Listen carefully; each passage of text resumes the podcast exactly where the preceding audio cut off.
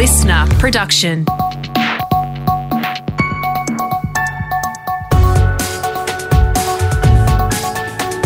Australia Today's Morning Agenda with Natasha Belling.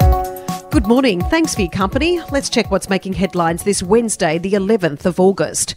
The highly contagious Delta strain of COVID is continuing to spread rapidly across New South Wales. Dubbo in the state's central west is now on high alert after a positive case at a local primary school. New health warnings have also been issued for Newcastle, with a number of nightclubs listed as COVID exposure sites. And mass testing of staff and residents at an aged care facility in the Hunter Valley is now underway after two staff members tested positive.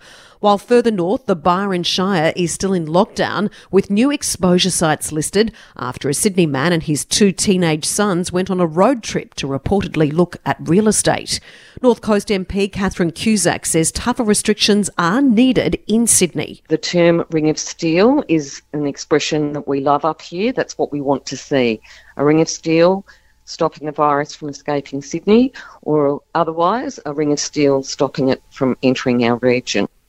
Despite eight weeks of restrictions, COVID numbers are still increasing across New South Wales. The state yesterday recorded its worst day on record. Some new areas of concern an aged care facility in Bexley in Sydney South, where a staff member has reportedly infected four patients, and a new COVID cluster is emerging in a Western Sydney mental health facility. When asked if the New South Wales government should enforce a tougher lockdown, New South Wales Premier Gladys Berejiklian says restrictions aren't the issue. Unfortunately, there are still pockets of people who think that this is not a serious illness, who don't believe that they need to follow the health orders, and that impacts everybody. But moreover than anything else, it's the way this virus spreads and the, vi- the way the virus moves. And can I assure you that, short of not having authorised workers do what is necessary, it is really difficult for us to get to lower case numbers without that targeted vaccine strategy. Meantime, top health officials from the New South Wales government have faced a grilling over the current COVID crisis. Health Minister Brad Hazzard and Chief Health Officer Kerry Chant facing a parliamentary inquiry investigating why New South Wales did not lock down harder and sooner. The Health Minister refusing to provide documentation detailing health advice on the outbreak, leading to this fiery exchange. Well, Dr. Chant gave her answer, and can I remind, excuse me, Dr. Chant, remind you that we have volunteered to come here. This we don't acknowledge that you have the capacity to have us here. We we've come here to try and assist, and we're going to give you the information you need. So. Um, you might and the question was put to Dr. Chant, and if you would allow Dr. Chant I will answer. answer. No, actually, I will answer the question that I'm now talking about. Thank you. I mean, not your, not up to you to determine who's going to answer the questions. I'm the minister, and I'll answer it. To Victoria, where Melbourne's sixth lockdown looks likely to be extended after a majority of cases yesterday were in the community while infectious. The state recorded 20 new COVID cases yesterday, with a growing number of exposure sites listed, with the Royal Children's Hospital also an area of concern after a doctor tested positive. And in other news this morning, New South Wales police are investigating reports of a fake doctor who worked at a major Sydney hospital for eight months. It's alleged the 27 year old woman lied about her qualifications while working as a doctor at Bankstown Lidcombe Hospital since January. A health spokesperson says the woman was fully supervised during her time at the hospital and could now face criminal charges. Now let's check what's happening in your state with our reporters on the ground. And we return to New South Wales and the central west of the state is again on high alert after a positive case at Dubbo West Public School. Nine close contacts have so far been identified and our reporter Cherie Coleman has more. Thanks, Tash. Dubbo residents are being urged to limit their movements in the community while investigations and contact tracings underway. Health officials don't know yet how the transmission occurred, but fragments of COVID 19 have been detected in Dubbo sewage from samples taken on August 3 and 5. Another sample was taken on Monday, but we're still waiting for those results. Meantime, anyone with even mild cold like symptoms is being urged to get tested. Western Local Health saying widespread testing is now critical. That's available at the drive through testing clinic at Dubbo Showground or the COVID Safe Clinic on Myall Street, which has undergone intensive cleaning. Another testing centre will open today at the Wellington Health Service.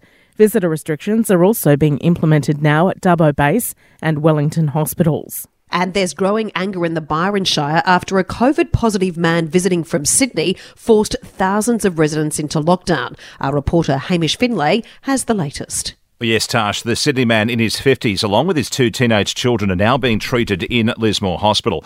That trip has now seen wider lockdowns in the north of the state around Richmond Valley, Ballina, and Lismore. It hasn't been helped by the fact that, according to police, the man failed to check into numerous venues during his visit and has been uncooperative with investigations. Health Minister Brad Hazzard says a controversial loophole in restrictions that does allow for people to travel to view potential property purchases could now be tightened. Now, for the latest in business and finance news, we're joined by Scott Phillips from the Motley Fool. And Scott, it's no surprise given these rolling lockdowns, especially in New South Wales, and no clear time frame on when the restrictions may end, that business and consumer confidence have both taken a major hit. Yeah, Tash, good morning. Not surprising, still disappointing, quite frankly. And I'm the eternal optimist, as you and your listeners know, but uh, these were really ordinary numbers, unfortunately. Business confidence taking a massive fall. Consumer confidence also turning negative. In other words, more people expect bad things in the future than good. Now, that's bad in and of itself, but of course, these are leading indicators. This determines what we as consumers go and spend, how businesses invest and hire. If they're expecting tough conditions into the future, they're simply not going to make those choices. And the problem is that becomes a self fulfilling prophecy. Once we decide to pull in the horns, that really might just create the very conditions we're worried about in the first place.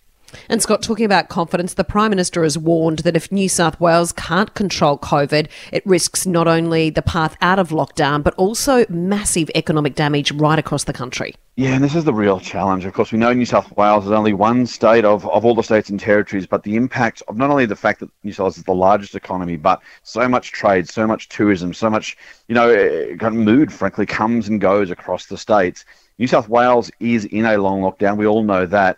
But the PM is increasingly vocal about the impact it will have, both on getting out of lockdown itself, as you say, but also the economic damage that that very lockdown causes. Economists are already expecting a negative GDP quarter currently. The expectation was that the October to December quarter would be a positive one, be back into growth. If it's not, and again, the longer this goes, the bigger, bigger the chance that we'll end up with another negative quarter. That is the definition of recession. And Again, back to that confidence story if New South Wales kind of can't find its way out of lockdown back into confidence, it really is going to threaten the national economic recovery. Yeah, certainly not a good outlook at the moment, Scott. And of course, COVID, it's changed the way we work, it's changed the way we shop, especially with retail. But one of our largest fund managers is already tilting its own portfolio in that direction. Yeah, this is fascinating. So we've talked before about the changing retail landscape, the fact that more of us are shopping from home. We've talked about working from home and the fact that there's fewer people on the roads, in the offices, all that kind of stuff. And those are kind of trends we can potentially see coming. It's another level though when the fund managers themselves say, "Hey, this is not working. We're out," and so they've become more defensive in their own words. They're going into things like neighbourhood shopping centres and that kind of stuff, and out of those exposed areas like the big retail centres, like the big office blocks and shopping centres, basically because they expect, and I think it's a reasonable expectation, this is Challenger, they expect that people will simply change their habits permanently to some degree. Yes, of course, some of us will go back to the shops, some of us will go back to the offices, but the way that impacts on prices, on returns, on rents, is really going to be a big deal in the next, I think, five to 10 years. And Challenger kind of belling the cat on that one and saying we're out now because we don't see attractive returns ahead. Yeah, big changes indeed. Thanks so much, Scott. Thanks, Tosh.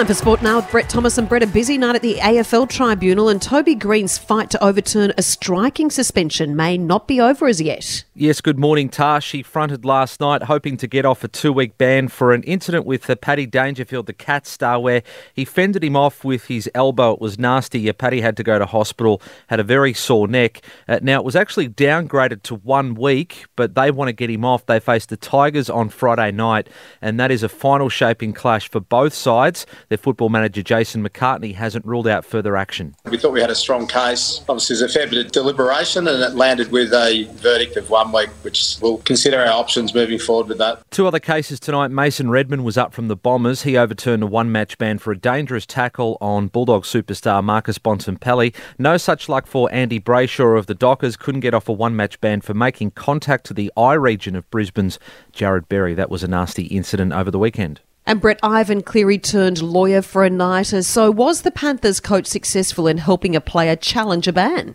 Well, uh, no, Api Koroisau did not get off his one match ban for inciting a melee, but uh, Cleary was called impressive last night. He tried to argue that his star hooker was diffusing the situation against the Roosters rather than escalate it. Now, this was his uh, third offence, so he copped two fines, and this third fine uh, triggered the one match ban. Um, so it wasn't a, a huge penalty, obviously, but couldn't get him off. Now, on another note, Broncos hooker Danny Levi has back calls for social media users to provide identification. Levi says it will help prevent keyboard warriors from trolling players online. End of the day, they're, they're just um, you know cowards hiding behind a keyboard that say that sort of thing. They don't have um, the guts or the courage to come stand up and do what we do. Now, Will Chambers does his sledging on the field, but he has been dropped. Two weeks in a row, he's tried to bait Dylan Walker of uh, Manly, and there was a running battle with a number of Warriors players last week. Uh, he has been dropped for Cronulla. They face the Knights on Sunday. And Brett, can the Olympic Games get any better? Is there now a new bid to make cricket part of the games? Yes, the International Cricket Council uh, will submit a bid for cricket to be included. This would be for the uh, Los Angeles Games in 2028. Now, the last time we saw cricket at an Olympics was a one off match between England and France way back in 1900. So it's been a long time. We'll see if the ICC is successful. And netball, of course, as well as is uh, pushing to be included in the Olympic Games. Here, if you need, netball should always be included. Thanks, Brett. Thanks, Tash. And the remains of a giant dragon like dinosaur have been discovered in outback Queensland with a seven metre wingspan and at 30 metres long, it is Australia's biggest known dinosaur. The creature is believed to have lived 100 and 5 million years ago. How cool is that? And that's all you need to know to start your day with Australia Today's Morning Agenda in your podcast feed from 6:30 a.m. every weekday morning. You can also catch the latest episode in a whole new world of audio by downloading the new listener app for free. I'm Natasha Belling. Thanks so much for your company. Have a great day and stay safe, and we look forward to seeing you tomorrow.